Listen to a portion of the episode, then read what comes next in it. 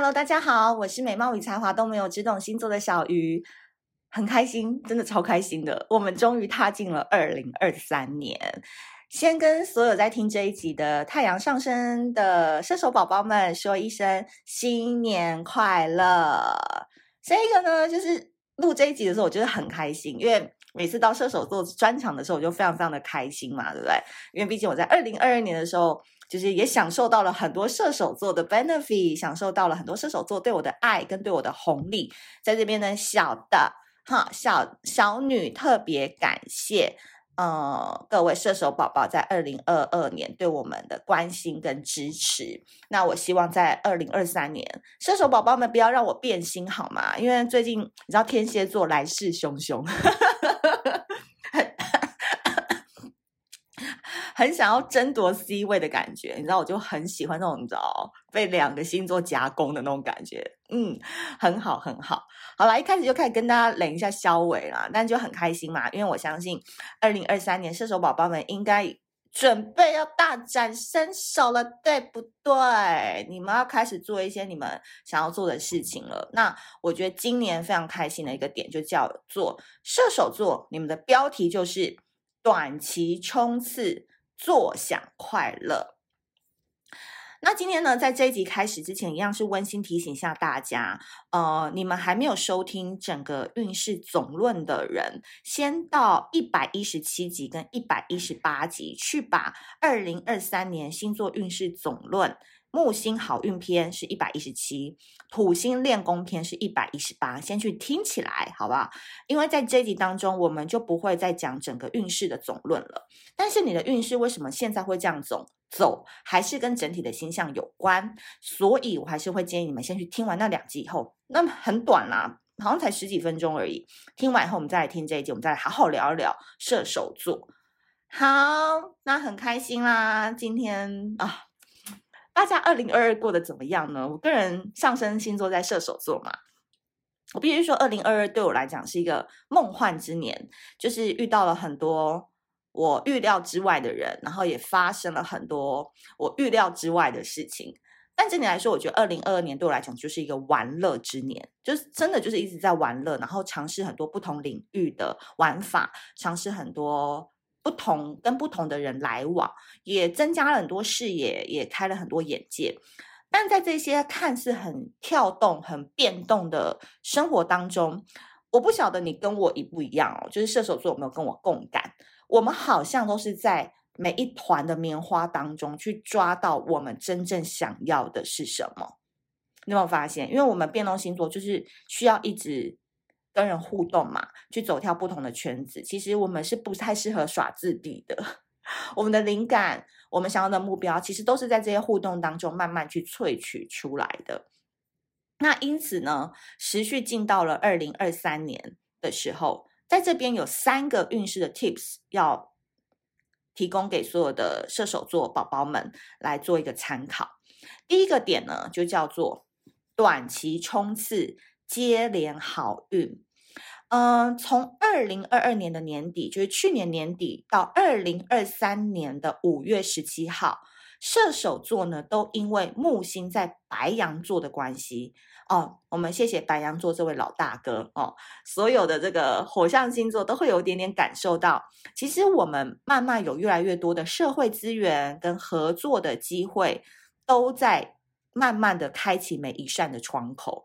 比如说，呃，以我来讲，比如说我接触到了女性品牌的领域，我可能也接触到了保养品牌的领域，或者是我也跟呃书出版社领域也有所接触了。那可能就过去跟我只是纯粹写文章啊、录 podcast 这个比较 routine 的 daily 的行程比较不一样。那换言之，可能很多射手座也因为工作的关系，你们也认识了很多。呃，不同圈子的有利人士，或是真的也可以带你去吃喝玩乐、见识的人，对不对？回想起来，大概有这样子的状况吧。嗯，所以呢，很棒的是，这些圈子跟这些人都在教会你一件事，就叫做你到底要的是什么。所以射手座如果正在耕耘某一个领域的话呢，在五月十七号之前，麻烦你全力冲刺哦。所以我们现在听的这个时间点应该是一月份嘛，换言之，你大概还有四个多月、五个月的时间。比如说，呃，该结案的报告、该修完的学分、正在谈的职位、正在暧昧的对象，麻烦你都在五月十七号之前 close 它。好不好？因为接下来木星要换到金牛座了，对，那等于上半年他在白羊座的时候会让射手座发光发热，可是他换到金牛座之后，哎，就他就会让土象星座处女、摩羯、金牛轮到他们去发光发热了。所以你可以这样去想：五月十七号之前，你很努力的射手座，你就会有好口碑。你就会在下半年慢慢的去丰收你之前努力的成果，但反之亦然。如果你之前太混的话，接下来就会有点逆风难行了。所以很恭喜你在开春的时候就听到小鱼星座这一集 Podcast，我只能说我是宇宙派来提醒你们的。所以诶，要减肥的啊，说好要八公斤的朋友们。我啦，温不挖温囊啦，哈！我就是 给自己的那个想法，就是五月十七号之前，我想要减到一个我理想的体重，然后一直告诉自己说，这个学分不能延毕啊，对啊，五月十七号以前，大家一起努力。好，第二个点呢，就是大家最 care 的桃花贵人恋爱运啊，那这边就讲说，讨人喜欢，活力十足。怎么说呢？记好这些日子哦。如果各位射手宝宝们，你还没有买小鱼星座出的《今日宜小聊二零二三星座日历》的话，赶快点链接，把你的火象红月杯子跟我们的日历一起带回家，因为这个日子你一定要记好、记清楚。六月六号到十月九号，金星进入狮子之后，会跟射手座产生和谐的相位。会让射手座越忙越美，嗯，越忙越美哦，对不对？你们很喜欢的射手座呢，在这四个多月的时间会变得非常非常讨人喜欢，各种圈子都吃得开。所以你们二零二三年真的很简单，就是分上下两部分就好。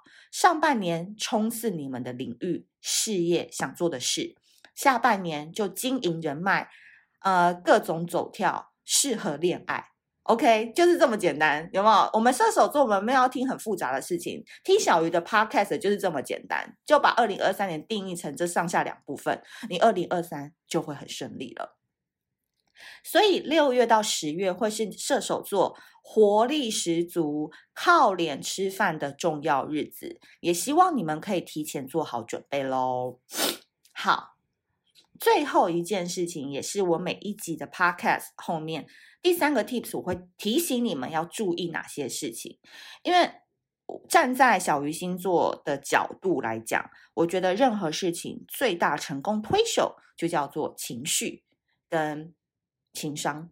那我觉得这件事情射手座一直都做得很好，反而射手座有时候做得太好，还会有点压抑，对吧？所以我们凡事就中庸，好不好？我们适可。而止，呃，量力而为。那在二零二三年呢，射手座其实会比较喜欢嘴别人，或是吐槽别人，他会觉得很开心。所以其实就是好玩啦。了解射手座就是这个德性的人，就会觉得他蛮可爱的。但是你要小心哦，因为有些人是很玻璃心，或者是他听到他很不爽，可他不会讲出来的那种人。射手座你要有点眼力啊，要记得去看。有些人可能不一定喜欢被嘴哦。那什么狮子座啊，有没有天蝎座的啊，处女座的哦，也是会有点记在心里的，这个要特别留意一下。那其实射手座呢，就在三月二十五号火星进到双子之后，会受到影响，心情起伏比较大，有时候会想要找人吵架。其他时候的射手座脾气都还算蛮温和的，所以这边只是再度温馨提醒一些小 tips 而已。上半年呢，因为我们要努力冲刺你们的领域嘛，所以要留意跟他人互动的礼貌，好，不要太冲动，说话留点余地，多多放松心情，就上半年留意一下就好，因为你们下半年就开始吃得很开了，就会非常的开心了。所以你们小太阳的魅力啊，还是要可可爱爱的，惹人喜欢哦，好不好？这就是给所有射手座的朋友们值得参考的三个 tips。所以我觉得。自己身为太阳射手，我也是对二零二三年充满期待，因为我觉得我们的运势蛮简单的，就上半年冲刺，下半年躺着收割。好，这边就希望有各位可爱的小哥哥跟小弟弟们，二零二三年可以来约会一下喽。